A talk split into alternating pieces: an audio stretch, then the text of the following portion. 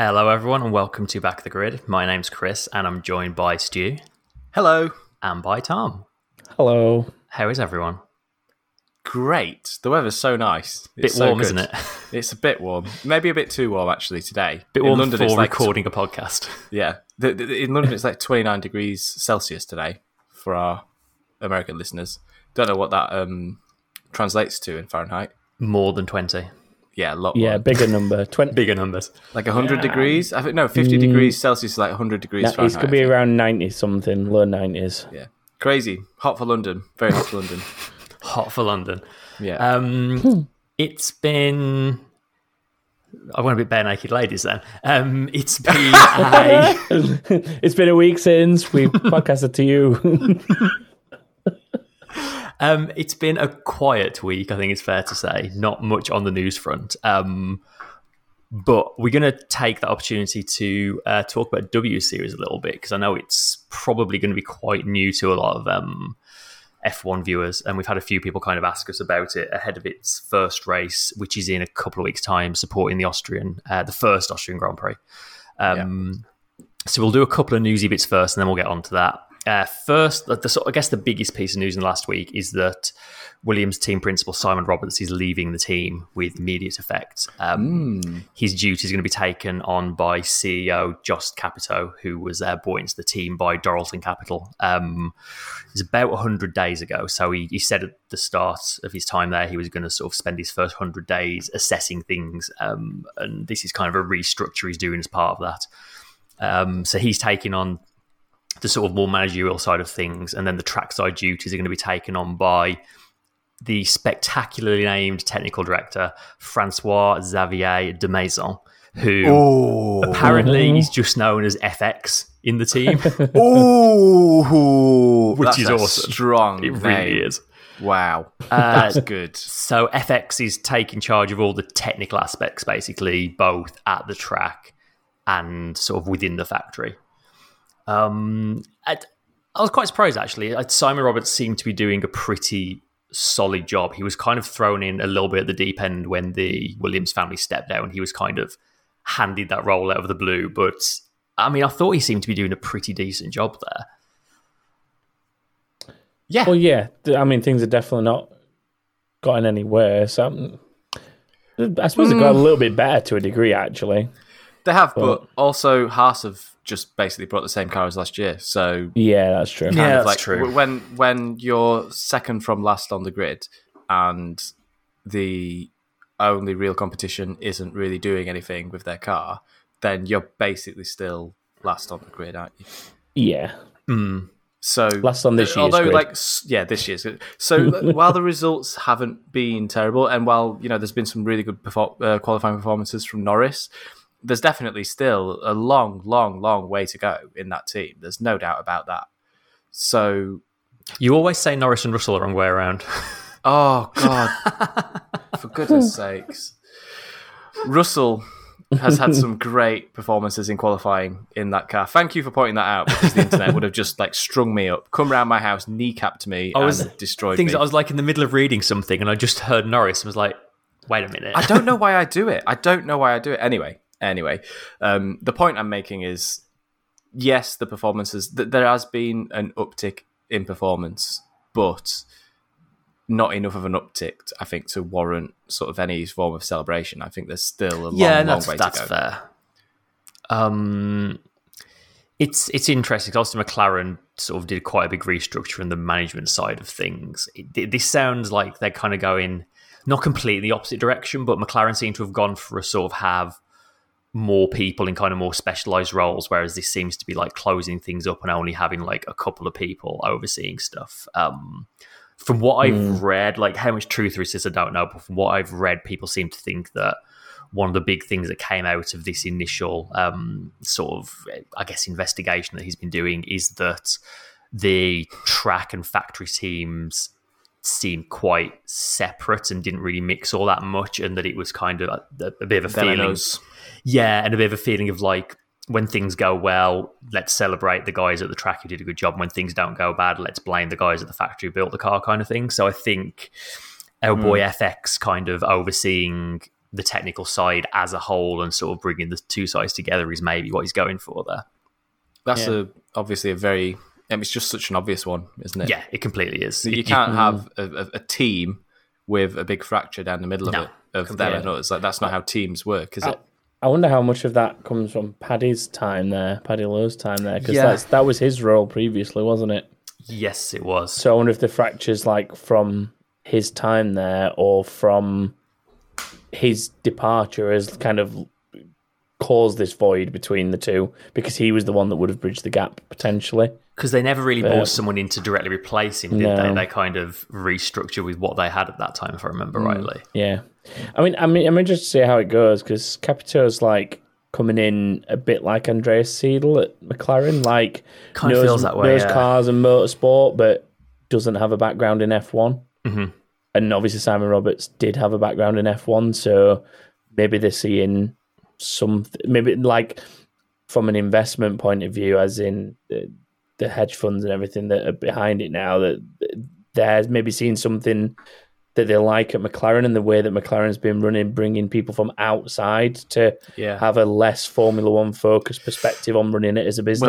Well, right now, what's not to like? They're like Yeah. they're on the upward tick, aren't they? They're Yeah, definitely exactly. sort of they've progressed more than probably any other Formula One team over the last sort of three years since. Uh, where when did um, Zak come in? Is that about three years ago? Maybe oh, a bit more than that. three or Four or five now. Yeah, Well, Honda, Honda however- era was Zak, wasn't it? Yeah, however long Honda. it's been in, they've definitely and, and also um, Andreas Seidl as well. They brought Andreas Seidl, and that's when things really took the correct Yeah. turn. Was was Andreas Yeah. Seidl showing up? But um, definitely McLaren have been the team. Although they they dropped quite badly, they've now risen from sort of the ashes of their really, really, really struggling years. Um, Yeah, very when Alon- so. Alonso was over there, and um, yeah, now they're moving forward quite nicely. So there's definitely something to learn from that team if you're a team like Williams, which have been just nowhere for so long now. that Something's got to change. Something has got to move forward, and maybe this is the thing that's gonna that's gonna Yeah, gonna make that happen. hopefully with this kind of new structure, they can have a bit of stability and sort of build on that, which I think is what they need. I think Yeah. money as well. Money still Money will help a lot Money, well, money, the money from the investment firm will hopefully, if they if they've got the sort of capital that they need to run a Formula One team, if they're not just playing and if they're serious, then obviously this team's going to need huge, huge, huge investment in order to move forward. So Yeah. a big part of it isn't just about getting the right people; it's about putting your hand in your pocket and giving them the resources they need to move forward. Yeah, because the, the thing to bear in mind on that front as well is just the fact that, like, even though we're we're about to see spending caps, teams like Williams Not aren't even, even, spending at- up to the spending Yeah. cap Yeah. at the moment. So there's still so much room to hit that for a team like Williams, Yeah. which is like you say exactly where that sort of backing from sponsors and and them them bringing sponsorship in and Yeah. bringing money into the team can have some benefit And and, some impact. I, I kind of wonder. I don't know. Like, I'm I'm not fully up to speed on how the spending cap works, but like, does that have an effect on how much they can invest in the team in terms of like div- in terms of resources? So like things like wind tunnel and um, CFD, all that sort of stuff. It does. is that yearly spend on the team? the, the the money they can spend on those resources comes under the budget cap, but then the wind tunnel and CFD is also going to be limited based. I remember that like sliding scale thing. Yeah. So Yeah. the team that does best gets the least time, so that's taken into account with that as well. But yeah, the money does come into the wind tunnel time and stuff as well. Okay. yeah. Um, interested to see what Simon Roberts ends up doing next as well. Um, I mean, he's been around in F1 for years. He was at McLaren for a good many years, so I think he'll be a desirable guy to get in to well any motorsport team really. Um, so definitely Yeah. keep an eye on where he ends up. Yep. Uh, next, I mean, we've talked about this a lot. It's not really news, but it's. Uh, we'll, we'll check in with it. Um, Bottas, has ma- Bottas has made a point in sort of the post Azerbaijan interviews and stuff to say he expects to be starting contract talks within the next month. Uh, George Russell has simultaneously said he is very keen to get his future sorted before the summer break rather than have to wait until Ooh. the end of the year again. Posturing. They're posturing, aren't they? Little like, a, like, like, like a pair of peacocks Yeah, Yeah. pretty much. Um, circling Toto Wolff with their with their tails out. I mean, I can't help feeling like this is Bottas saying, if I'm not going to be in this team next year, I'd like to know with enough time to go and find myself another seat elsewhere. 'cause yeah. there's Yeah. going to be limited options next year. Um, Okay, so I guess like the the the rub here, I guess the question to put us all the three of us on the spot now, who's getting that message right now? Two words. Who's getting the uh, two word answer from you, please? Who's getting the seat? Who's getting the second Mercedes seat next year? A two word answer. As Yeah, I'm guessing first name want- and a surname. Oh, okay. I was going to say a two word answer could have been who knows. you, you know what Formula One fans are like. If I said one word answer and you said George Russell, we would have just got slated. so it's not preci- not precise enough. Uh, George Russell is the answer. uh, Tom. Russell, man. Thanks. I think George Russell as well. I hope George Russell. Um, Yeah, I mean, I was, my I heart was- and my head say George Russell. Yeah, I mean, Bottas has definitely had a bit of bad luck this year. But like, even if you give him back the second place he lost in Monaco, he'd still be behind Perez. Yeah. Um, so you know, it's, it's still in the season, but right now he's not doing enough. Um, as for where he'll end up, that's a, another very difficult question. Maybe back at Williams where he started. Um, of course, Toto Wolff will say "Well, it's a long season. Let's see where we all are by Hungary. Or, Yeah, I mean, or like Belgium. Maybe Toto even. said he doesn't want to have it drag on till January again, but he's not said any more than that. Yeah. Um, I, f- I kind of feel for Bottas because I think they've not got a great car this year, Mercedes. Oh, well, they have got a great car, but they haven't got the best car this year, Mercedes. And I feel like it's Bottas who's struggling more with the inadequacies of the car Definitely. maybe what Hamilton is. And Yeah. it, Or- it, it would be interesting to see what George Russell would do in that car. Whether he whether he would suffer more than Bottas or whether he would. Yeah. There's a big Yeah. unknown in this vehicle at the at the moment in this Formula One car about how how good it really is because uh, uh, you know there's been some races where it's been untouchable. There's been other races where they've been really really close, and there's been other races where they've been way far back. That sounded rubbish. um, where they've been trailing quite a long way behind Well, Red Bull. it's like we, we said about Red Bull, I think, for the last few years. Like, is that car actually a bit naff and Verstappen is just dragging it round because of his ability? And is the Mercedes this year actually not that good and Hamilton is just able to extract the maximum Yeah. and drive around the problems? I think they've Yeah. I see right now. It feels like I mean, uh, you know, on on this day, it feels like Mercedes and Red Bull have It does a bit, swapped it? places in that regard a little bit. But Yeah. who knows what? You know, it's so unpredictable this year. You just don't know what you're going to get race to race. You don't You've- know who's going to have the performance, and the weather conditions as well are going to be a factor this weekend. So, yeah, who knows? I feel like it's going to flop, like flip flop all year. Like, Yeah, which is what you want. it's exactly what you want, yeah. Uh, and then last sort of bit of news in the last week is that McLaren have announced they're joining Extreme E next season. Uh, they're going to be entering for the second year of that uh, new series. Uh, they're the first F1 team that's committed to joining Extreme E. Uh, although it's already got a team owned by Lewis Hamilton another team owned by Nico Rosberg, Jenson Button, uh, Andretti, and Ganassi are in the series as well. It's, it sort of came a bit out of the blue because there's been rumours for ages about McLaren joining um, World Endurance Championship or Formula E, um, and obviously they already do F1 and IndyCar. But Zak Brown basically said that those two things are still very much on their radar, but Extreme E is quite, quite a limited amount of spaces on that grid for next year. So they just wanted to get in while the opportunity was there, basically, um, which makes sense. Um, weirdly, Zak Brown's already, in fact, he's, he's been to, I think he was at the first Extreme E race. He's actually already Yeah, it was. Because it was around. Yeah, yeah. because um, one of them. United Autosports, which is his team, um, co-run the Andretti entry. Um, but he said that he's uh, what what did he say? He described himself as a silent partner within that team, and that McLaren are very much going to be his uh, focus, and he's not going to have a Partner. conflict of interest. That which is a bit sounds like the name of his first hit single. He's actually got a band, uh, Zach Brown. no, Yeah, has he actually? I thought you were pulling my leg. no, Really? genuinely, and they have like a really naff name. I'm going to find it. Are now. they on Silent Partner. Spotify? If they're on Spotify, I'm playing some. Zach Brown band. That is what I'm tonight's listening. Zach Brown band. They are literally called Zach Brown Band. Oh my god,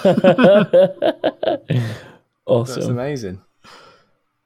The comeback tour? No way. This is not real. tour? This is not real. It is. This is not real. Oh no, that means that at Silverstone they'll probably Oh they'll probably get him goodness. In with can- like Eddie join- Jordan and everyone. That they, they Eddie Jordan, Damon Hill, and who's the other No, one? this is not really Zach Brown. It is really Zach Brown. And if you look no, at this, look at the cr- size of the crowd.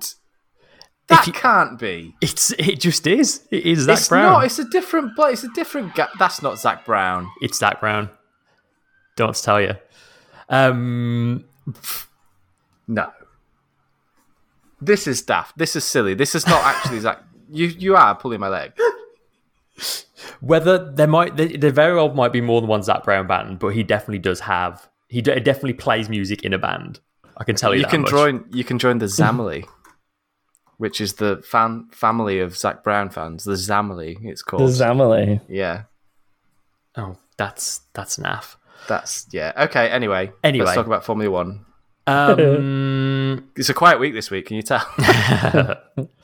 Uh, obviously, no word yet on who's going to drive for them, but like McLaren have sort of in recent years been fairly open to like having their drivers do different things. Like Alonso obviously did the Indy 500 a couple of times. Um, Pato O'Ward's getting an F1 test later this year as like a reward for getting his first IndyCar win. So maybe we'll see um, one of the F1 guys get a, a round or two in that, which might be quite cool. I can see Stu just Hopefully. feverishly googling Zach Brown right now. I mean, I don't, I don't think Zach Brown band is Zach Brown. Just for the record, because I'm Is that a pretty no, different it's sure. band? not. It's a I'm pretty Zach sure Brown. that's a different Zach It is Brown, just Brown. due to the fact that they have like Grammys and ah. yeah, big beards, huge crowds. That's a shame. different Zach Brown there. He's in Zach Brown Band too. Do you know what I find interesting about the Extreme E thing though? Is that I sort of expected them to take up the Formula E thing first. Yeah. I'm wondering how much of it is like. I- I mean, I don't think it would, but I'm just wondering how much of it has anything to do with like they're the the battery provider for the Formula E. Maybe Yeah. like the other, the other teams have some objection to them that needs sorting or something. I don't actually think. Oh, are, are they now still? Yeah, well, for this for this season, I don't know what will happen when they go to the Gen three car. Um, But for the for the Gen two car they're in at the minute with Formula E, it's McLaren batteries, so they're still using them this this season because they cancelled.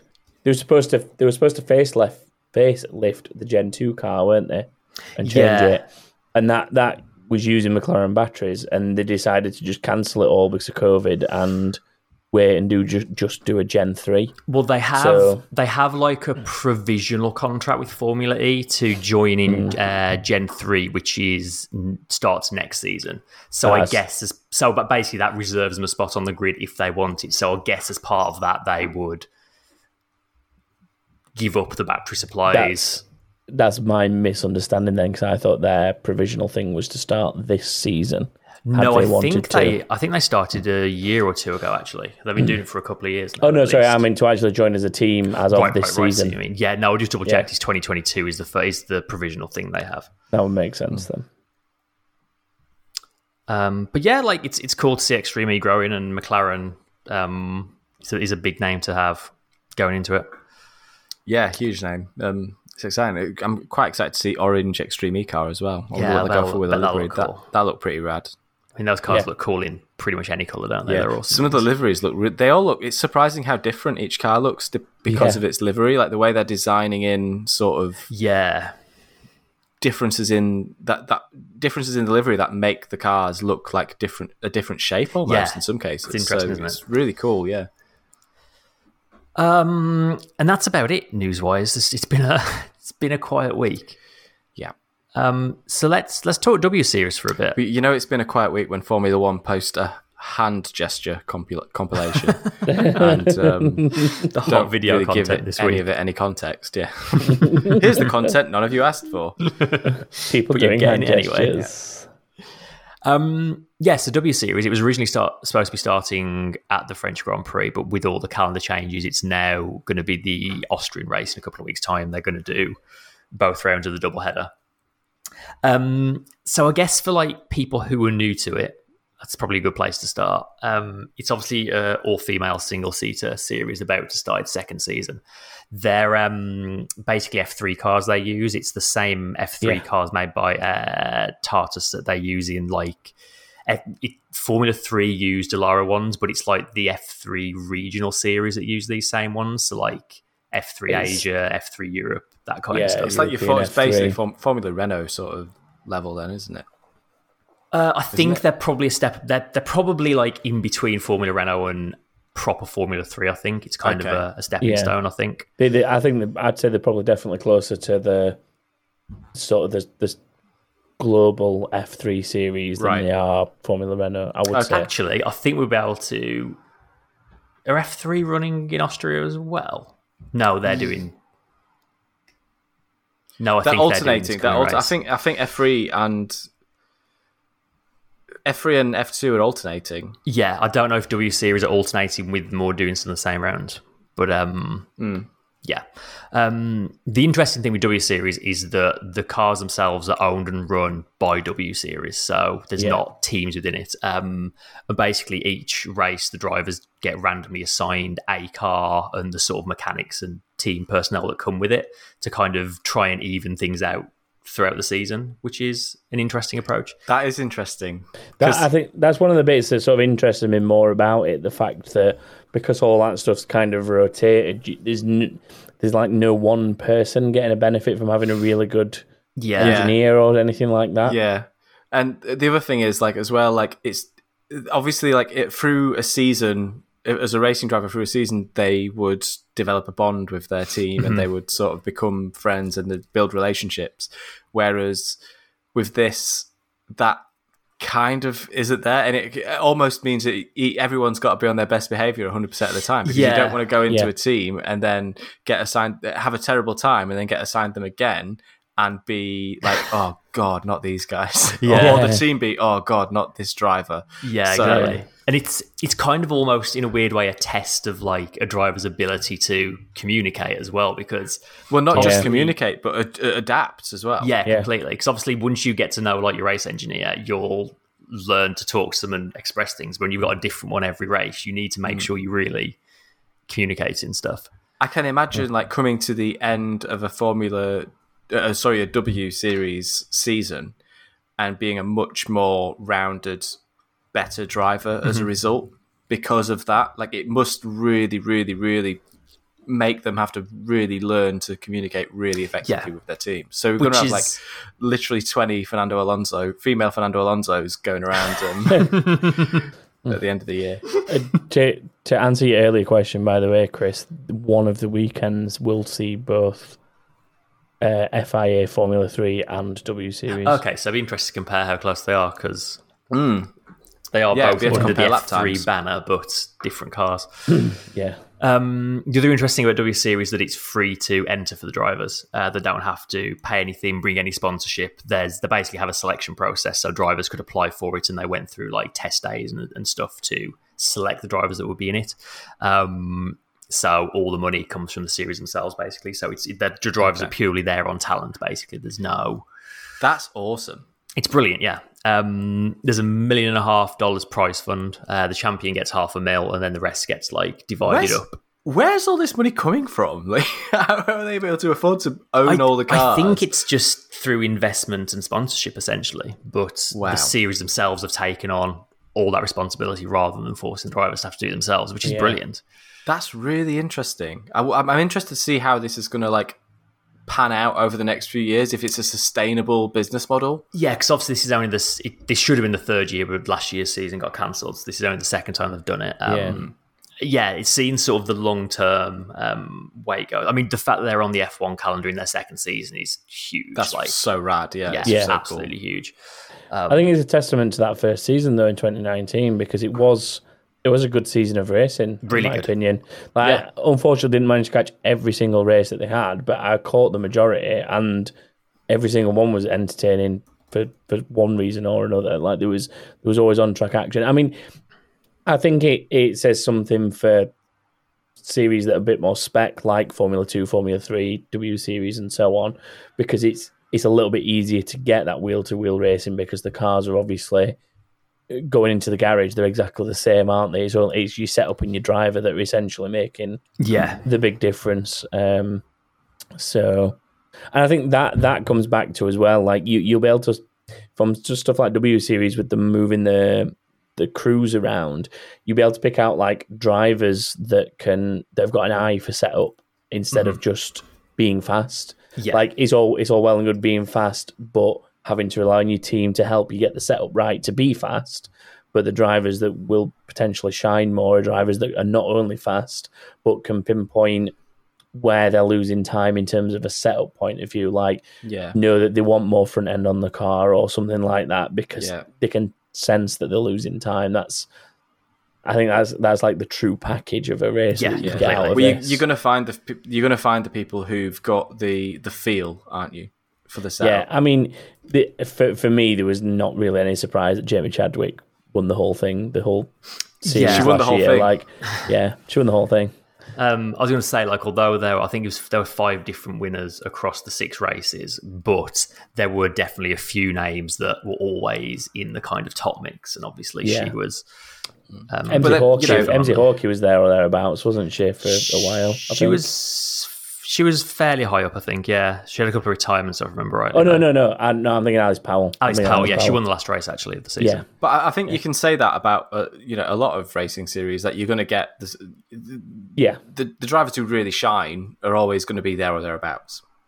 I Yeah. think. Yeah, completely. Um, and it's not, you know, that's not to take away from what W Series are doing. I think it's a really interesting format and a really, really cool way of doing it. But I think the net result will be the same: is that the very best drivers will shine.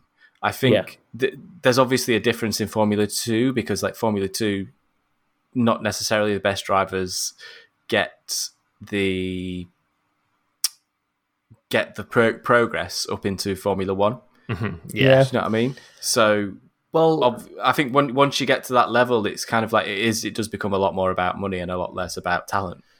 Well, we were talking. Me and you were saying at the weekend, Stu, kind of how we. Oh, we were talking about karting, weren't we? And we were saying how you know there's a lot of spec series that are on paper it's a spec series, but in reality it's absolutely not. And like I, was, I was telling Stu, I was reading something the other day about it, and uh, this story of even down to like junior karting, which obviously you know karting is very much a spec series, but even down to the junior level, you had stories of like rich parents would go out and buy like 10 motors, pay for them all to be put on a dyno to find out which of the on paper identical motors was actually the best one and like put that on their Yeah. kids' car. And like, you know, you can always find ways to throw money at it. But Hmm. W Series is probably the most spec series I've ever heard of. Like, there's there's nothing that a driver can bring to it other than themselves, really, to Yeah, that's to legit. gain any Like, progress. Which is yeah, it's great.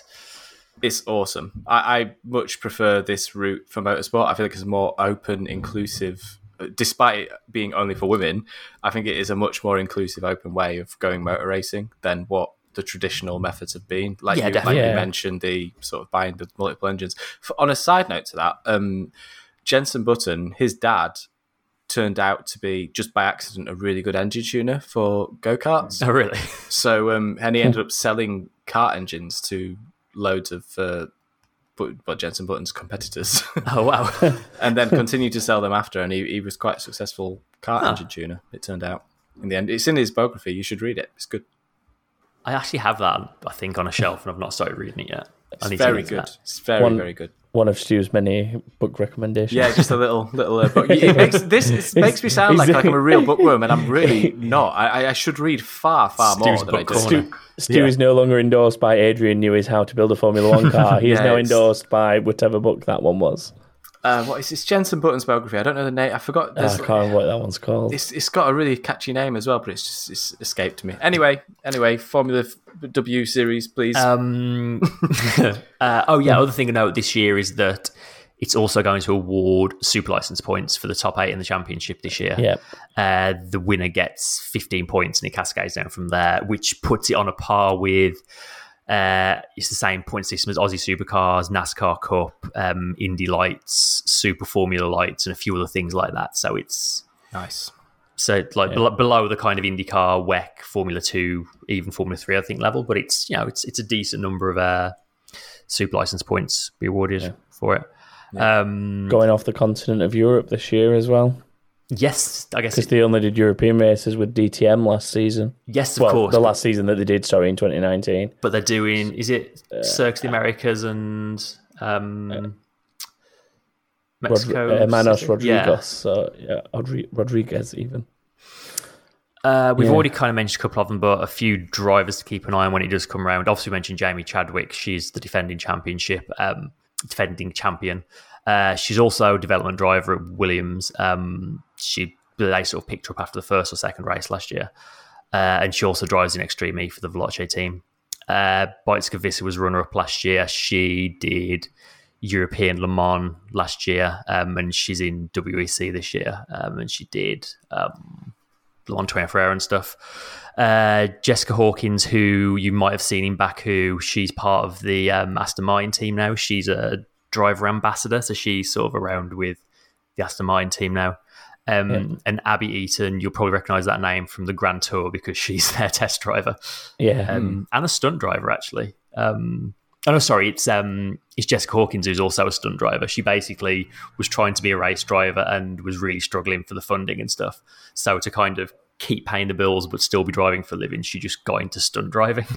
That's um, and she's done like she's done like Bond films and stuff in the past. Um, that is man. cool. but she's like managed to get back into racing. Another note, Marta Garcia, that's another one. She had a couple of podiums last time out. The last last yeah, I, I keep wanting to say last year, and it wasn't last year. no, it it was two last, years ago, wasn't last it? season. Um, I think she won one of the races, if I remember right. Uh, I think She, def- she definitely had more than one podium, she may have done. Yes, she did. so definitely another one to look out for. Um, but yeah, so it's going to be it's going to be live on Channel Four in the UK, and they've basically got like a deal with some kind of TV thing or internet thing everywhere, so you'll be able to watch it somewhere. Um, and as Tom said, like it was just really, really good racing for the first season, so it's it's well worth watching. Yeah, Um, there's also like a behind the scenes documentary thing that Channel Four have done that's on uh, like the Four on Demand thing uh, next week or the week after. So have a look at that as well. And Awesome. there's a really good Formula E documentary on Channel Four as well while you while you're on there. Seeing, not that there'll be much uh, space to be watching other things when we've got a triple header coming up, but uh, yeah. Yeah, I've got that to look forward to. That's going to be exciting. Well, yeah. Anyway, speaking of, I guess, shall we um talk Should French Grand Prix it? Yeah. yes, let's talk French Grand Prix. Um, storylines leading into storylines? this weekend's race. Um, there's a really obvious one. Uh, there's, I always say this, and I seem to be going for obvious ones lately. but um, can Mercedes really the Red Bulls? I think that's kind of like Red Bull had the advantage last weekend. Lots of long straights.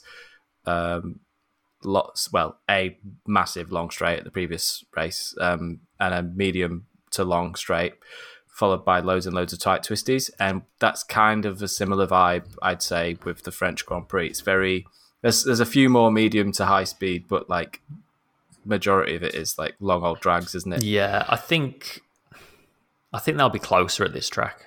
Yeah. should be closer to the track. It's weird though because we had this same storyline after Monaco, didn't we? It's like, Yeah. oh, will Mercedes be able Yeah. to bounce back? And the answer last time was no. But they were, I think Mercedes were losing a lot more time in the tight twisty sections though, and this feels a bit more medium speed. So I think Mercedes probably will have like a bit more. Yeah, last sector they might struggle a little more, but Hmm. the rest of the track, I think, yeah, I think it's going to be a lot closer this week. I think this will be closer. Yeah. Um, Tom, do you think it'll be closer? I'd hope so. I, I I'd think that what Mercedes will have been and done is trying to get the finger on whatever was wasn't working for them and and do whatever they can. I mean, I can't see major updates because it's not it's not that long since um, we were last at a circuit, but it's near enough to home, so to speak, for something to be coming. I would hope if they can if they've managed to if they've got an idea of what's wrong and they have been working on something. So I'd I'd hope to see some kind of updates from Mercedes, even if it is just running them in free practice to to see if it makes a difference. Hmm. I wouldn't be surprised if you saw some some like high vis aero paint Yeah. splattered all over the Merc FP one, FP two. Hmm. Interesting. Yeah. Um. Yeah. I, I, development. Obviously, they're all going to have to develop the heck out of it all season. If they're go- either team is going to win it, then they're going to have to really go for it. So definitely, we'll see new parts Yeah, for sure. This it's weekend. also the first race with the new um, the new rules. load test regulations. Yeah. Well, it's the cameras, isn't it? They're doing the Yes, camera the thing, camera where they're, they're going to uh, be careful. Yeah, so so I was actually going to bring that in as my last one, but I'll um we might as well do it now. So yeah, the new the new load regs, the new well the new flexi wing regs, if you like. Yeah, that's going to be that could reel Web Red Bull in a little bit. I think. Um, I think Christian Horner last week when he was talking about Toto Wolff maybe keeping his mouth shut when he's necking was doing a bit of fronting because I've seen some footage and it does look a lot like the Red Bull's doing a lot more flexing. Or the rear wing, especially Oh, the Red definitely, Bull, is doing a hell of a lot more flexing, and that probably is worth a couple of attempts. of That being said, Yeah. They actually had a different wing in Baku than they had the rest of the season. Um, a different Hmm. rear wing, which I think already wasn't flexing as much, and they still won that race. So Wow. Wow. I, I'm still of the opinion that this whole thing is a storm in a teacup, and it's going to make it's going to cost lots of teams lots of money and make Yeah. precisely no difference. I absolutely agree with you. I think it's a load of nonsense. But you know, they've, they've got they've all got their knickers in a twist about it. So let's let them. Let's watch from the sidelines and Pretty good much. laugh. Yeah. I mean, that's Formula One for you, isn't it? And ironically, it's usually Red Bull bringing up these kind of protests yeah, actually, they're normally the first and to for point the once, finger. they're for once they're the subject of it. So first time in a while they've been the subject of Yeah. it. Anyway, Um, then on to driver storylines. Sort of will Verstappen come back swimming? Swing. I can't speak. swimming. swimming, swinging. hopefully not swimming, swinging. Um, yeah, he had a rough time out of it this last race. Um, should have won. There's no doubt about Yeah, that. Yeah, he was fully in control of the race. Absolutely robbed. Um, he obviously he's in. We don't. I I feel like on the grid, Verstappen is probably one of the more headstrong drivers. So I think he will come back and be in the mood for a for a victory. Yeah, Um, Verstappen of a few years ago might still be a bit, you know, angry and complaining about it, but I feel like Verstappen these days he'll just draw a line under that, come back, and just do Yeah. what he does best this week. Yeah, he, he knows that this is like his best shot so far in his career at actually getting a title, and I don't think he'd let a DNF of the nature of last time out like ruin Phase that him. and get in his head. Like Yeah. he knows he's got that potential. And he just, like yes, he's going to be disappointed because he's not been able to maximize that potential, but I don't think he'd let it derail his progress so far this season. The only thing I would say in response to it is he's not been under this kind of pressure for a world championship yet. True. And True. this is the season that he's in. with- He, so far this season, I mean, he's leading the championship. Yeah. So he's in with a real chance this year of of taking a championship. He's taking his first world championship. Um, it, I think, like coming into this race, he does need to be really, really focused and not let the previous races unfortunate events sort of get in his head and get put too much pressure on him and, and distract him. Um, there it is is- going to be extra pressure on him this weekend, I think. So he's got point, to yeah, find 'cause his way through that and, and hopefully come out of it with the win for his. Yeah. it's new territory for him, isn't it? Like, Yeah. this is old hat for Hamilton. He's been here plenty of times before, whereas this is very much new ground for Verstappen. yeah, big time.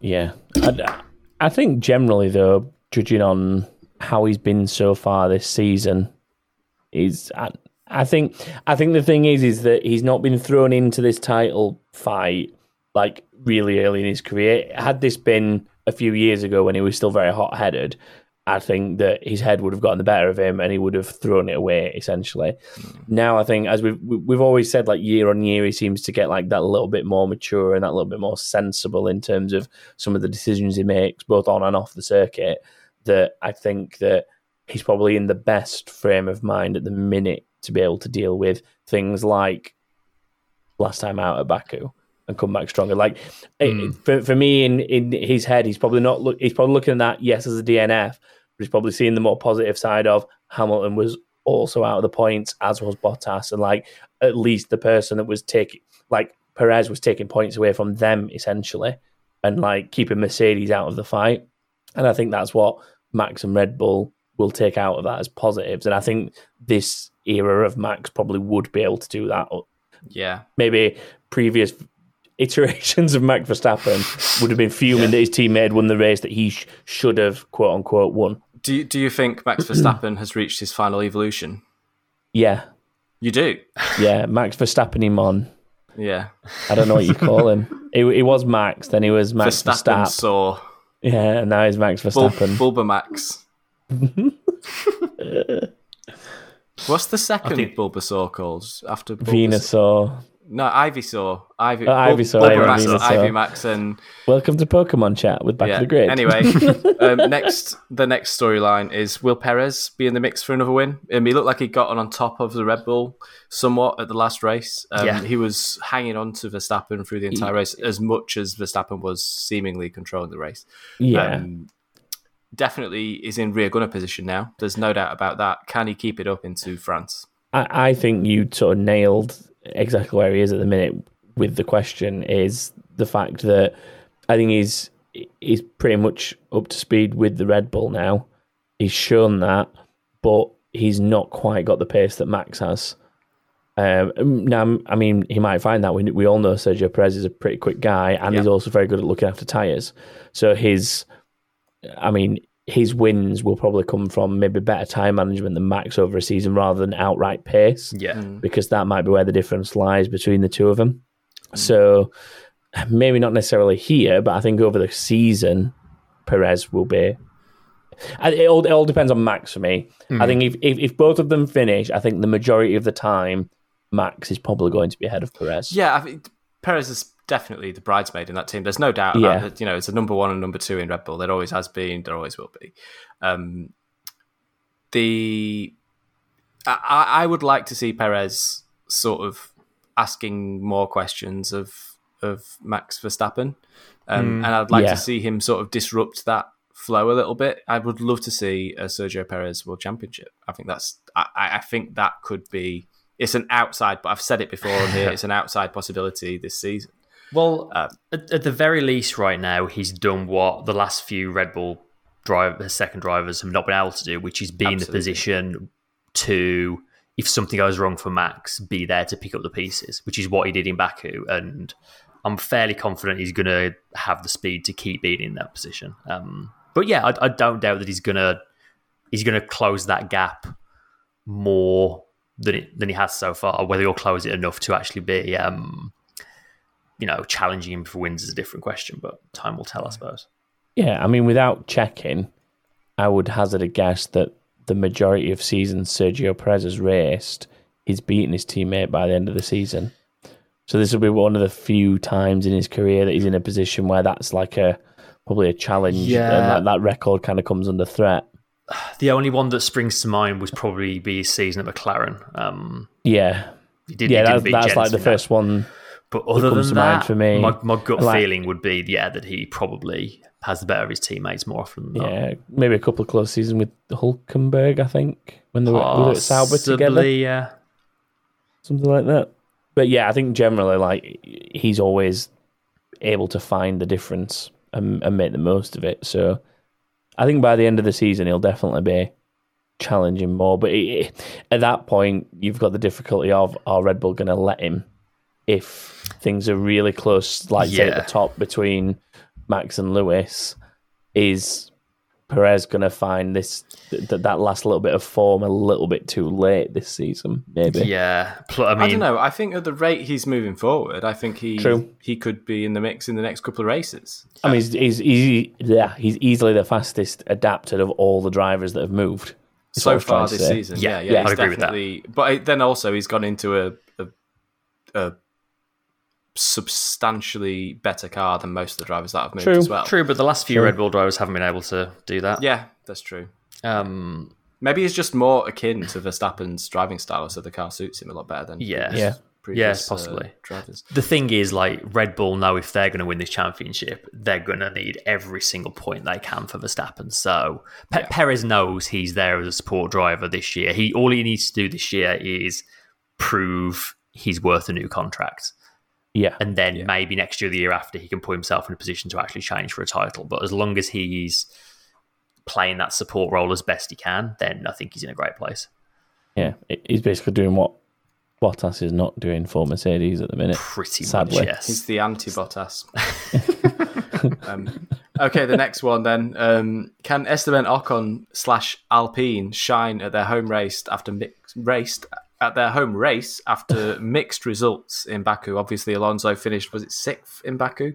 Uh, yeah. Um, it would be nice to see Ocon sort of turn some of his pace from Baku qualifying in practice into mm. a decent run in uh, his home race, and I think Alpine have sort of slowly been coming into the mix of the yeah. last few races and getting a bit better and better. And Alonso's result, to be fair, it was a mighty restart from Alonso that got him into that position. Yeah. But still, um, you got to be in it to win it, and they there were enough laps for him to lose positions as well, and he managed to get, keep them. So I think this Alpine could be a bit of a kind of outside chance for a decent result this this weekend. Um, what do you guys think? It feels like they are like creeping forward. Like right now, you've got sort of Ferrari McLaren are kind of the, the next tier down, and they've got quite a gap to the rest. But like AlphaTauri, Aston Martin, Alpine, it feels like all three of them are gradually closing that gap. So, mm. but yeah, they're, they're definitely getting better. The um, they're, they're unlocking the secrets of the beluga. it's finally starting to work for the, them. The beluga's finally starting to come into its own for sure. and hopefully, it's not porpoise diving over the bumps in uh, in off the track at France. There's some pretty well, yeah. hefty uh, hefty sleeping policemen around out there at France, but yeah. Um, interesting. It's just a. I, I guess there's not much to say about it really, but like it, it they have been moving forward. So yeah, I'm, I'm interested to see Let's say, like Ocon had so much good pace last race, and he just yeah. got.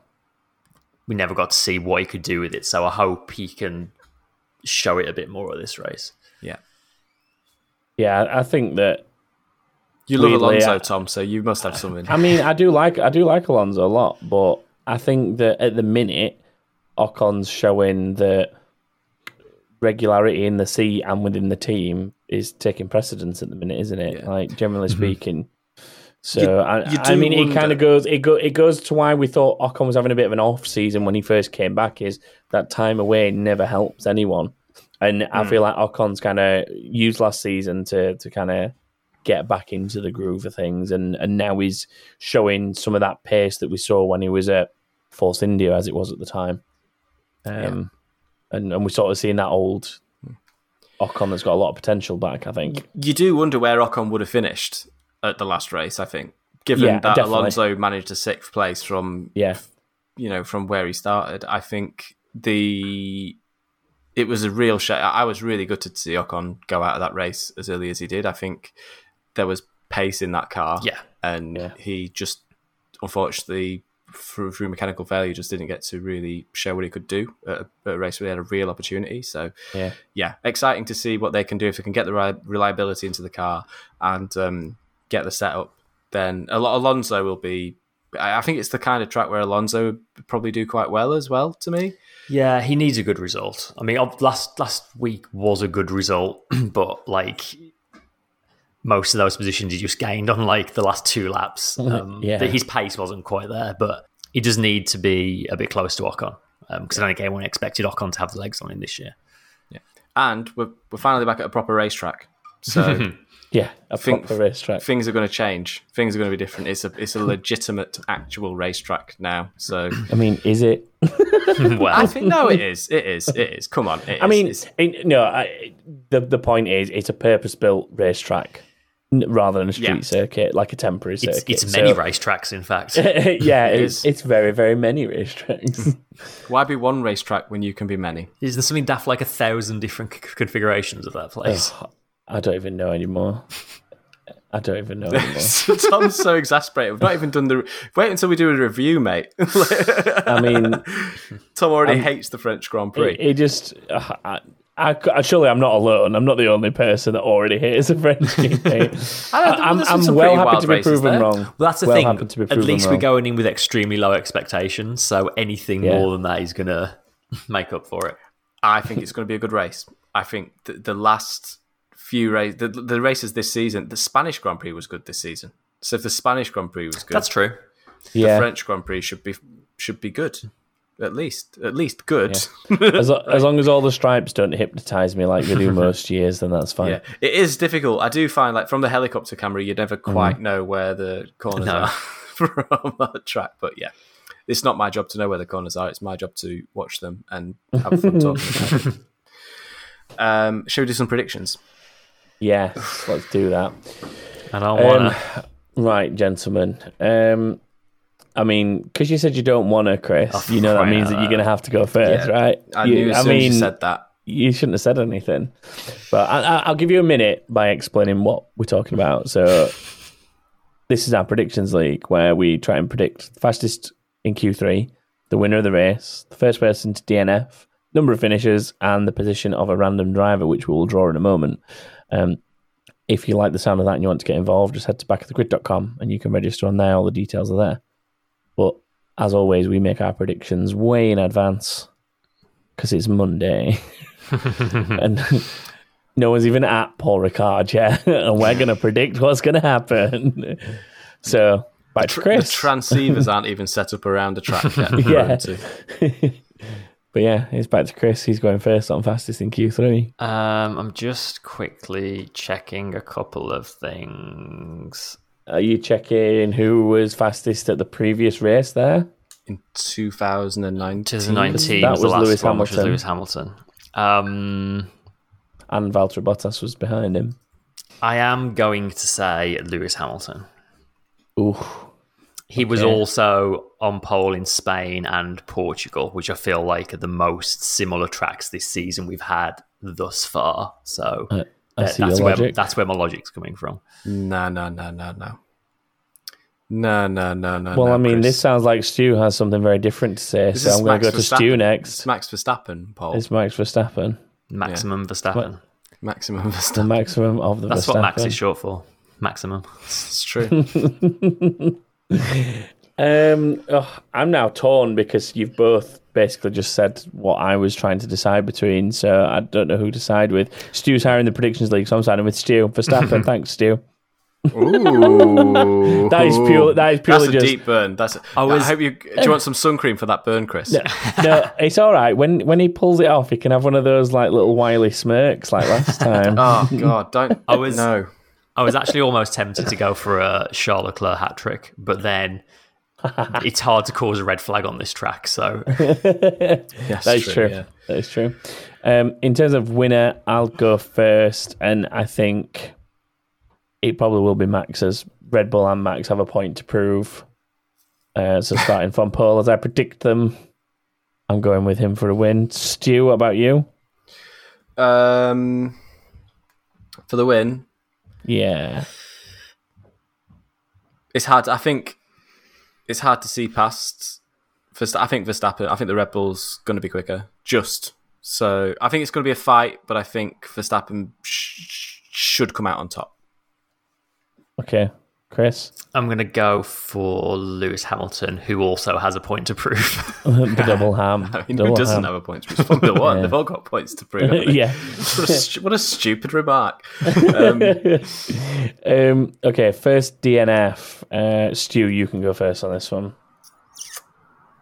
Um, I keep wanting to say Mazepin, but he's actually so far away from all the other cars all the time that it's just he's not interacting with any of Haas the have sort of got the thing that Williams had the last few years. It's like Yeah. they're going to be slowest, but they do tend to both finish. Yeah, unless it happens into turn one, it's not him. yeah. Yeah, they just in they don't interact with other cars enough in order to. Be He doesn't in even trouble, interact with his own teammates. Yeah. Well, he, he or when bloody he does. do, when he, when he does, did he's last being week. lapped. Yeah, yeah. Or or, or Yeah. just trying to kill him. Yeah. Um, so it's gonna be it's it's your Latifis, it's your Ocons, it's your Ocon's gonna be under pressure, and I'm not I'm not gonna do him like this. I'm not gonna do him like that. gonna do I'm not gonna not gonna do him dirty. Um, your Giovinazzis, it's your Ricciardos. I always love asking Stu for his first because he just mentions everyone on the grid before making a decision. It doesn't matter which category it is. Yeah. Well, I, Or I if mean, it's I'm number of finishes. I'm buying myself Yeah, I time because I I know, it's- it's beautiful. it before we started recording Every, every every time you're first, you're always buying yourself time. It's beautiful. Yeah. Um, I'm. Go- I'm gonna go Raikkonen. I Okay. think Raikkonen's due a due a due a Yeah. Midfieldish. Yeah, you know, it's that kind of like in the in the middle of the mix, kind of cut first turn one carnage. It was a bit Yeah. a bit of chaos 2018 there, turn one and two. Yeah. Um, it, it- even though there's all that space and all that runoff, there's loads of potential for collision somehow still. so, yeah, that's Raikkonen for me. I'm thinking more. I don't know how many of these we'll see as like collision retirements because of like something Chris has already pointed out with the the just the whole track is run off. Uh, so it's very easy to like back out of something and get out of it and not lose much ground. So I think that you sort of see a lot less of that for that respect. So I'm gonna like go along the lines more mechanical and maybe go like poor Renault at their home race, mechanical failure, and say Alonso. I'm not going to be harsh enough to say Ocon.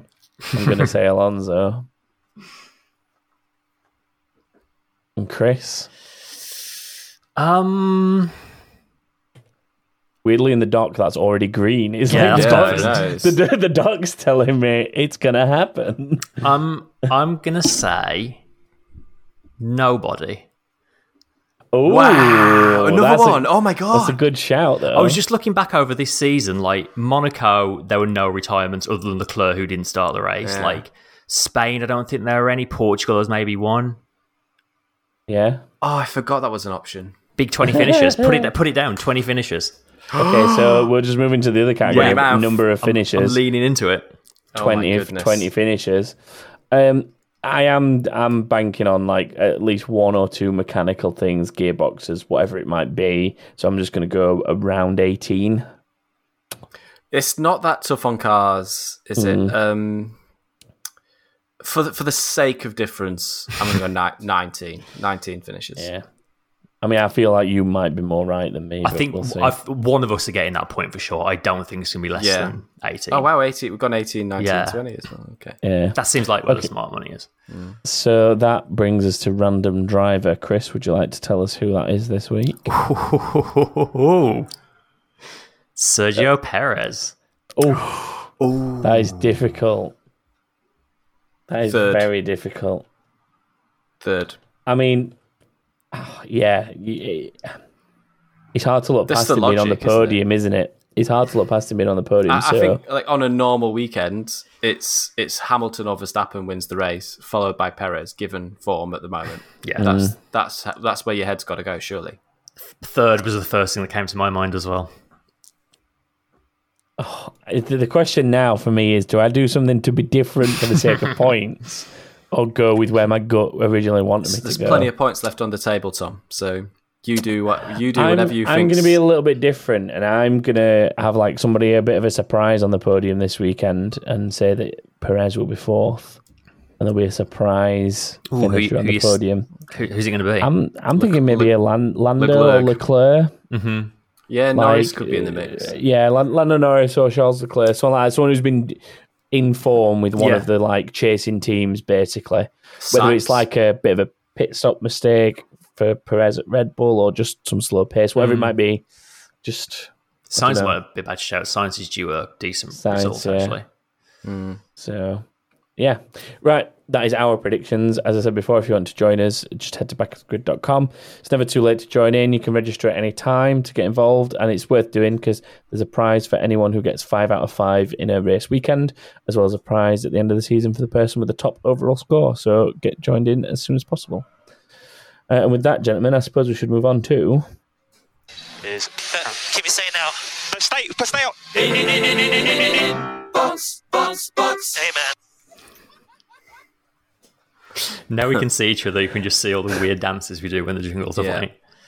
Um, I'll go first. Uh, Naran Hamari he actually wrote this in a few weeks ago, and I promised that we'd save it until we properly tour W Series. Um, so it's a bit of a long one, but some interesting stuff.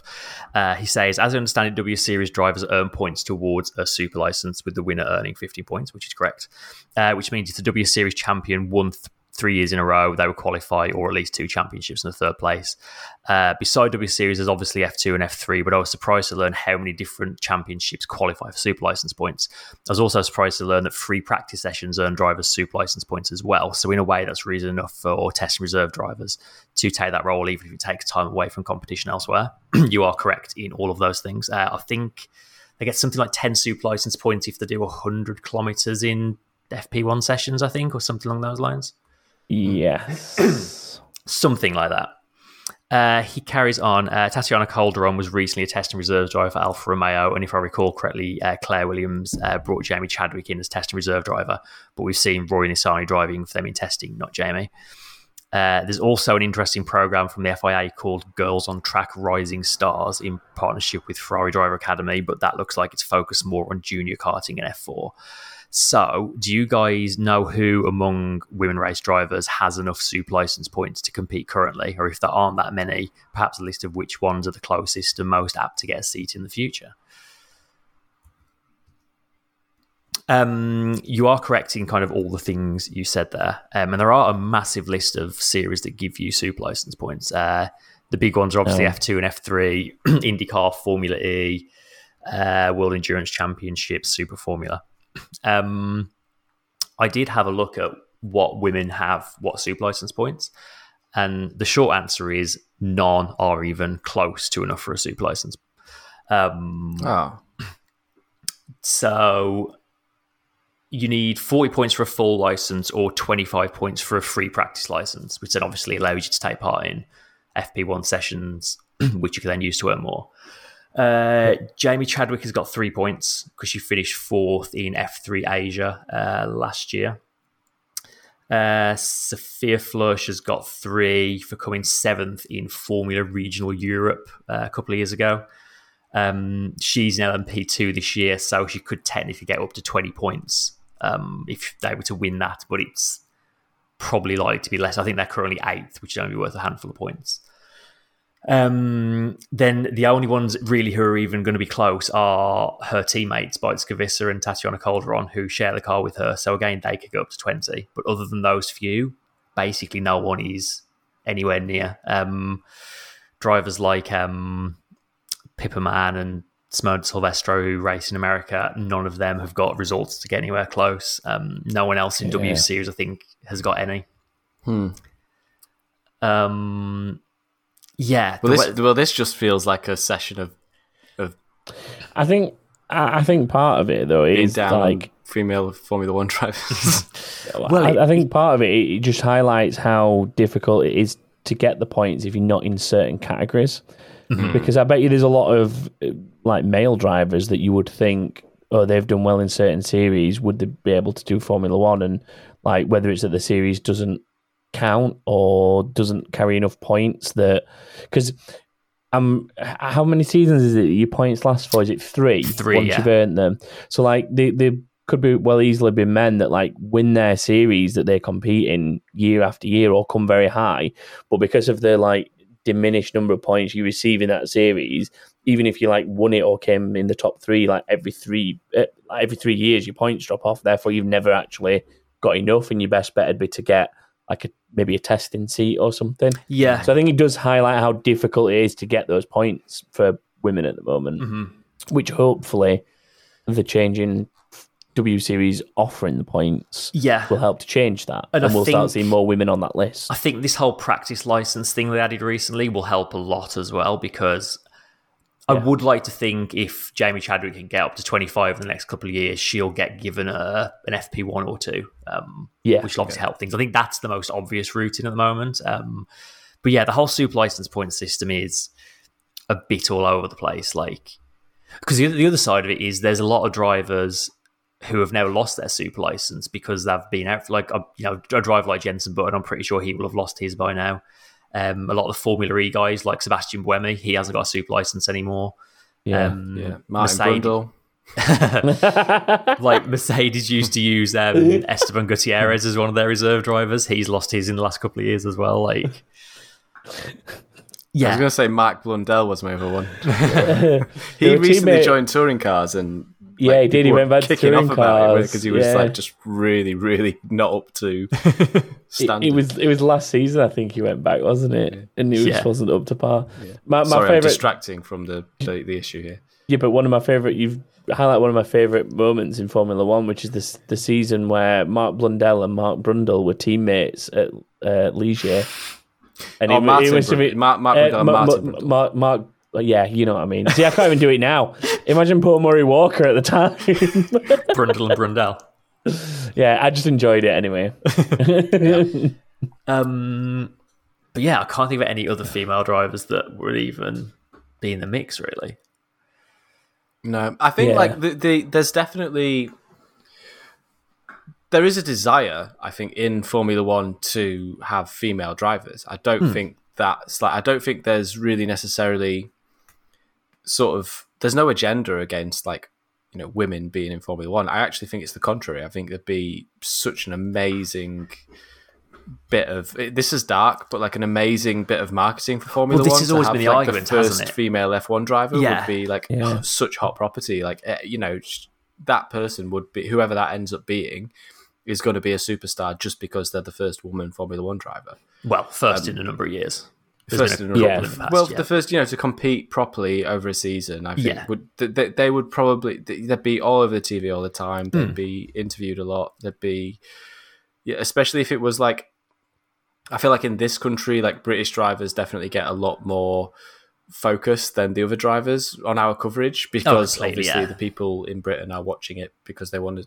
A lot of people in Britain want to see British drivers do well, which is c- quite normal. I think. Like, Yeah. it's a fairly average attitude. If you're uh, of a particular nation, you want your nation's driver to do okay. Um, and the fact that we've got a lot of like quite talented female race drivers in this country at the moment is good f- from that perspective because like they're going to be really they're going to be u- useful on a marketing perspective because I mean, they- would never they be off the screen on Sky Sports, would they? exactly yeah yeah, Yeah. yeah.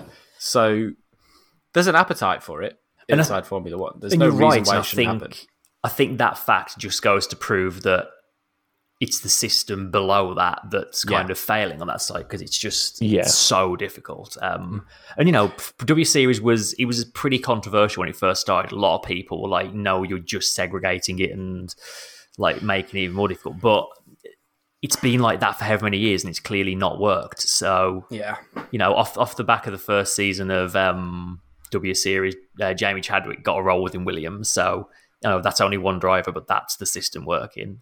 Um, yeah, As I mentioned, like Beitske Visser, she her like um, name was banded around a lot more, and she basically got the LMP two drive off the back of um, being known more for being W Series. So th- there's definitely been some successes in it so far. yeah. do you think there'll be like do you think it'd be a good idea to have like a female Formula E sort of season Well, there have been a couple of female drivers in Formula E. Yeah. Um, That's interesting because I, didn't know that. I Yeah, actually the did- I genuinely did not know that. Um, Simone Silvestro did, I think, the first two seasons. I think she drove for Jarno Trulli's team. Because in the first season or two, Jarno Trulli had his own team, and I think she drove for them. Um, and there's been a few. There's been a few Formula E tests where um, there was. There was. I feel I might be wrong, but I feel like there was something like in in one or two Formula E tests you could go and have like a non-race test driver to spend some time but if that driver was female you got like some extra testing miles or something like that to try and encourage it a little bit i think here's here's Hmm. an idea. Wouldn't it be great if Formula One did an all-female Formula One test? yeah like they do with the young driver tests Yeah. What Yeah. If, what if they did an all at the end of the season? What if they did based Um, on W series? What if they did an all-female? That that's a point. Do you, do you have to have super license points for the young drivers test?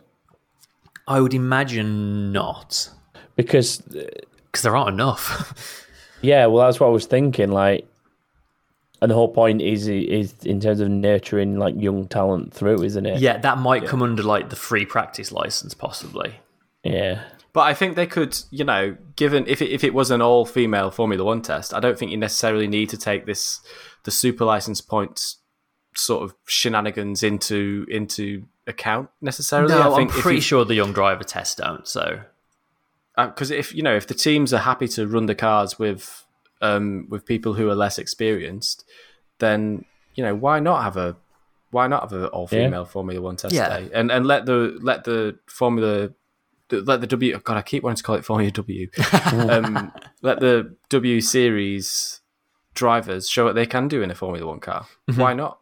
And I mean, Extreme E obviously is um, every team has to be one man, one Uh, woman, one male, one female, yeah. I think that has proven that, like, in that series at least, it doesn't make a Mm. difference. Like, there's obviously like a lot of a lot of the teams there have their male driver is someone super experienced in off-road driving, so there's obviously going to be a bit more of a gap there. But across the whole grid, like the differences in pace are negligible in either Yeah. direction.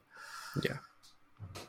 Yeah. Um, yeah, like all all this stuff is definitely going in the right direction, and and the way W Series is being run, the way they're doing things, is definitely helping things. Um, I mean, the super license should be, by definition, extremely hard to get, Yeah, of course. of but course. it's it's good that you can looking at it, you can see a path for these drivers to get there. Yeah. Well, there you have it, everyone. You saw it here first. All female driver test in Formula One in the next few years. I'll put it in the suggestion box at work. Um, to kind of answer the main part of that question, I do think Jamie Chadwick's probably the most likely currently to move forward. Um, Yeah.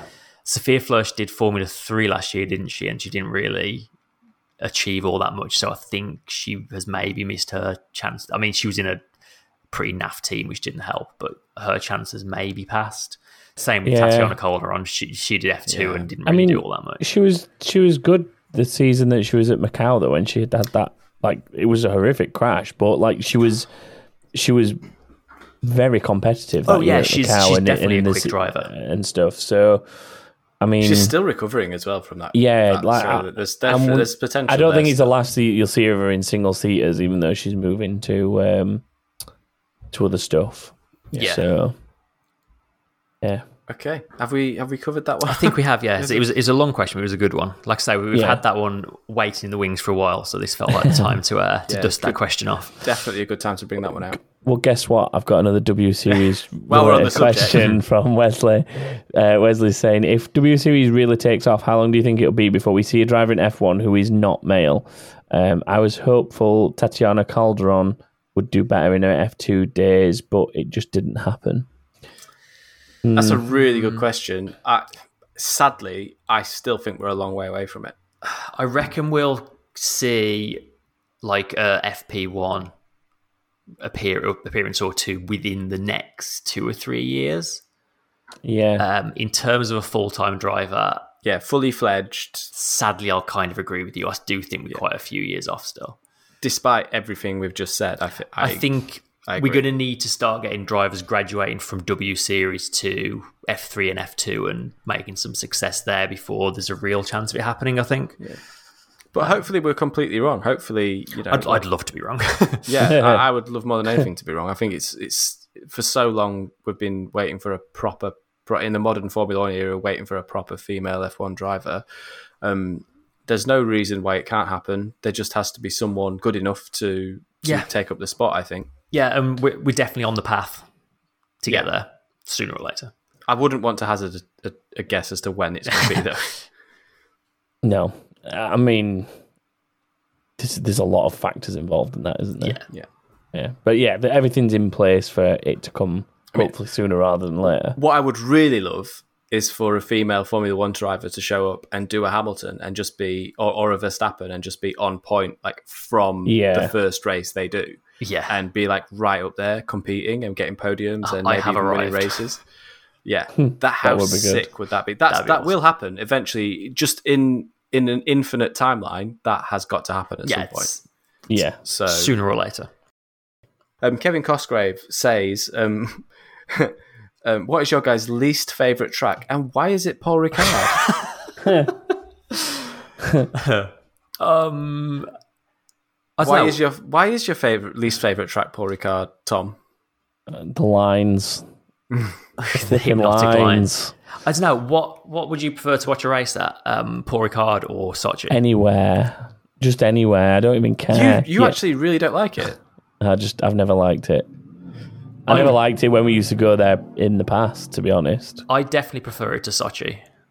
like, I mean, I'd rather go back to Magny-Cours or something than Paul Ricard. If we were going, if we were doing a French Grand Prix or um, something at Le Mans or something, do you know what I mean? Like, I just feel like there's better options for a French Grand Prix than Paul Ricard, which is a glorified test track. I mean, Magny-Cours is just you can't overtake at Magny-Cours. I don't think, but yeah, I think I, I've I like Magny-Cours, Ma- but I don't think modern F1 cars would have a great time. Yeah, I think I, I suppose Magny-Cours as an example is a bad one because you probably get the same sort of thing as we get at um, Imola, where the modern cars are just too big for it now. Yeah, they, they've think- outgrown I think it. so. So I suppose yeah, that's a bad example. But I I just think that I don't know. I also build something new. I also think of the thousand configurations I could pick at that track. They've not picked the best one either. yeah, true. they definitely need to start ditching some chicanes. They might do it. They might they might just randomly change Well- the track layout like they did at Azerbaijan a couple of weeks ago. Yeah. So, they just turn up one. I forgot Yeah. about that. Yeah, they just all turned up and one of the corners was just different. yeah, Yeah. It's like, oh, cool, thanks. it's fair enough. Throw, throw a bit of a spanner in the works for them. Uh, that leads us actually on to Lou Colella, who says, Could you talk about some of the changes that have been made to Paul Ricard and whether or not it will help the racing? Because they were talking about massively changing a lot of the corners in the first sector, and that's been put on hold now. What they have done is basically they've resurfaced like two thirds of the track, and in the process, changed the camber on a lot of the corners. Yeah, positive camber. Um, so they've said the biggest change is, is it turn five, turn four or five? It's the, it's the Turn seven, I think, was another one. I yeah. remember So it's it's the corner at the end of the first sector before you get onto the first part of the straight. That they've had to reprofile that for drainage reasons, but as a result, it's got a kind of a hump in the middle of the corner on the racing line, so that's going to make it a trickier corner leading onto the straight, which might spice things up a bit going down that straight. And then the exit of the chicane halfway down the straight, I think they've improved the camber there, so they'll be able to carry more speed out of it heading Yeah. towards the fast right hand. Yeah, I think that's the same sort of thing what they've done with seven. It's uh, reprofiling it so that you can kind of propel out of it a little bit more down that straight Yeah. towards eight and nine. Um, I, I think I, I think I said that. I think I remember them saying that one of the only corners they weren't doing anything at all to was turn ten, which is the big one at the end of the Yeah. straight. That was the only one that they said like we're definitely leaving this one alone. I know, obviously, plans have changed for other Yeah, bits, but you don't want to mess too much with a flat out corner at the end of a massive straight. yeah, so that's that's the one that they have left alone. Um, so yeah, it'd be be interesting to see how that plays out. We'll probably get start to get a feel for it in practice, I guess, won't we? Yeah. On Friday. Um, I I feel like I need to change my predictions now. no, you know they've repro- resurfaced it. Yeah, I actually feel like it's more of a Mercedes. Nah, sorry, you had your chance. Too late. now they've recamped everything. But It's in now. It's in. ah well, it's in. Never mind. Deja vu. I mean, I always want to change them like ten minutes after I've made them. But anyway, yeah. uh, So- Chris, next one, No, it's me. I think. I Oh, thought last It is one. you. last one. Yeah, it's sorry. me for the last one. Best best name in, uh, in a little while. Corey Zilla, the zombie killer, says, "How far into the season do you think the battle for the championship is going to last? Uh, if Perez Perez stays just behind Verstappen and Bottas continues being well Bottas, do you think there might be a two way drivers and constructors fight if the Mercs continue to have off or slower than normal performances?" I think Oof. it's going all the way. I think we're All be, the way to yeah, Abu Dhabi, I think baby. we're going to go. I'm going to say it right now. Yeah, all the way to Abu Dhabi. Why not? I I I, I want it to, and I genuinely think it, it, it will. All the way to a nice anticlimactic ending Abu Dhabi. Yeah. We were talking actually um, a few days ago on the Discord about um, how good like 2012 was and some of the previous seasons, and how Brazil was still the final race back then. It was just such a just Brazil just always. I, I- guess it's like the, I guess it's the era we all grew up watching F1, but Brazil to me will always be like the quintessential season closer, championship Yeah. decider. And I wish I it was still I the case. kind of remember Adelaide being at the end of the season as a youngster. That was just before my time. That and was. then they, then they swapped Long it to the other, they swapped it to the other end of the circuit. Yeah. I think it was I think it was the change from Adelaide to Melbourne that made them go from the back end of the calendar to the front end. Yeah, I think that think was, it when it when it changed. But um, ironically, Melbourne is at the end of the calendar this year provisionally now, isn't it? Like obviously these things can change It's towards in the the, end, world yeah. we live in, but we've got Sao Paulo and then there's three races after that now. It just feels weird to have so many races yet to come, providing Yeah. they all go ahead after Brazil. Yeah. Uh, well, this is the other factor, isn't it? Like, Yeah. the- are we going to get all the races that we're expecting? Hmm. I don't think we will. I think we'll, we'll lose another one or two. Yeah, I think so. And I think the the, the further we get into the season, as these races sort of drop off, the more and more difficult they're going to be to replace.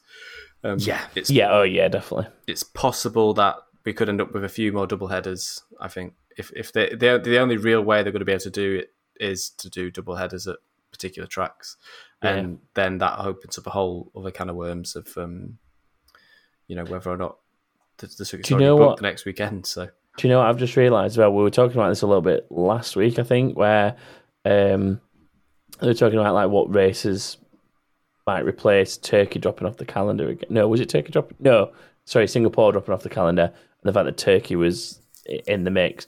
One of the suggestions was Texas were saying that they'd be willing to hold a race Yeah. the weekend before the current US GP. That would mean I've just looked at the calendar. That would mean you'd have Suzuka on the 10th of October, then to Texas for the first of their races on the 17th, the weekend after. Then No. the 24th of October, uh, the 24th of October would then be Texas again. Then the 31st of October would be Mexico, and then the 7th of November would be Sao Paulo. That would mean like a five race back to back. Yeah, no, that that ain't it. nah. The jet lag. Mugello, I'm just- Mige- I'm just- Mugello hasn't been mentioned. Um, Paul says. I'm just I'm just seeing how now that as much as that seemed like a logical option at first, a five race run like that is crazy. Yeah, that would be that'd be In. Formula One in Formula One standards it is anyway. Yeah, that's you at that point you're on sort of double race team. You're on basically two race teams for one. Yeah. You'd have to, team. wouldn't you? I mean, Formula One's the most uh, sort of packed calendar, and and uh, like, I mean, you look at other series, and you're sometimes waiting over a month for a race in other series, depending on what they are. Yeah. So, like a fortnight between races is sometimes a long time. In even in like, sorry, no, a fortnight in between races is sometimes a short amount of time, except in Formula One. Yeah, Do you see what I mean? Like when you look at other series, like when they're waiting over a month for another race, and Formula One's done two, maybe even three in that time, it just shows how much like sheer effort goes into yeah, it really does. just moving Well, that it's just how, circuit how, around. how, how packed the calendar is. That's what it shows Yeah. you. Like, it's, just, it's crazy. Well, they, that- they do yeah. so many races. Yeah, and it is a, it's a huge monumental effort, especially in current circumstances, to get all of the uh, equipment, personnel around the world to all the different places. So yeah, I yeah. mean, they're approaching Um, half the weekends of the year have races at this point, which is, yes, yeah, I would say, too many. I mean, I don't know. I think if I was if I wasn't working there, I'd, I'd be cool with it. I'd be like, wicked, nice one. Let's have a race every other weekend. But I think the fact that I'm like, when I see it from the inside, and how knackered people are, and how temperamental people can Yeah. get when they're doing triple, double headers, then I just think that it's very difficult to, for for the workforce to actually commit to that. Yeah, especially 'cause- the people who've got to fly around the world between everyone as well. Yeah, Like, yeah, exactly. Yeah. We're not So even much. like going around the world. Like the guys, the other guys that that, oh, yeah. Uh, I think that about wraps us up this week, doesn't it? I think so. Uh, yes. As always, if you want to get in touch with us, just look up Back of the Grid on Twitter and Facebook and all those things, and you can contact us there. You can also go to backofthegrid.com where you can fill in a contact us form, and you can also uh, join in the Predictions League for free there. Um, as Tom mentioned earlier, there's a prize every week for anyone who gets five out of five. So even if you've never played before, it's always worth joining in, and you'll probably do better than us. Um, thanks everyone for listening. Big thanks as always to our uh, patrons, including our team principals, who are Wesley Paul, Narayan Hamari, Mark McNeil, Dustin Jantos, and Alexia Jarvis. Uh, if you join us at patreon.com forward slash back of the grid, you will get access to the Discord where you can chat with us all through, well, I don't say through race weekends, but through anything that's going on, basically. And we'll Through tell you, we'll, we'll tell you all of our secrets, Yeah. We've been nattering football most even of the if day you don't want to know them. Um, well, this this weekend you've got F1, F3, Formula E is back in Mexico. There's IndyCar at Road America. Um, I think there's MotoGP Oh, it's- going. There's, it's, It's one, of those, weekends. weekends. Oh, oh, Yeah. Formula E Gonna be a lot be to talk fun, about next week. Um, it's this Formula E Mexico, but they're at a different track this time. Um, Is it the C- Circuit de Pollos Hermanos? it's no, it. they are. Pollos at- little little bit. I mean, that's a little bit of a. That took me a what is- second. what is it? Um, Breaking Bad reference. That's there. more than a little bit of a Breaking Bad reference. Just, I'm just clarifying for I always want to call who- it that. I always want, like whenever I see the name that it's, it's the actual name is like Hermanos Rodriguez, Hermanos Rodriguez. Circuit de Hermanos Yeah. Rodriguez, and every time I see it, it always makes me think of Breaking Bad. They're um they're at uh, Puebla this year, which is um it's basically like an oval with an infield. So they're using like part of the oval, which is slightly banked, but they're also for the attack mode. They're actually like using a slightly separate bit of track, like a Joker lap kind of thing for attack mode as well, which is kind of cool. So that should be a good one to watch. And IndyCar's been brilliant this season as well. Me and Stu Yeah. sat and watched IndyCar yesterday. Was that Yeah, in between a dog walk, kind of in between a dog walk and some football? Yeah, it was like a Milo sandwich, and, and the bread was IndyCar. uh, yeah, it's lots to lots to natter about this weekend. Um, but I think that'll do us, won't it? So It will. we'll during a week's time to pick apart whatever happens at the French Grand Prix. And of course, preview the Austrian Grand Prix. Oh yeah, it's gonna be it's gonna be lots of those, isn't it? Yeah, the, lots the of concern in those. Chris's voice. Then, oh yeah, uh, yeah. So join us again in a week's time. But until then, goodbye. Goodbye. bye.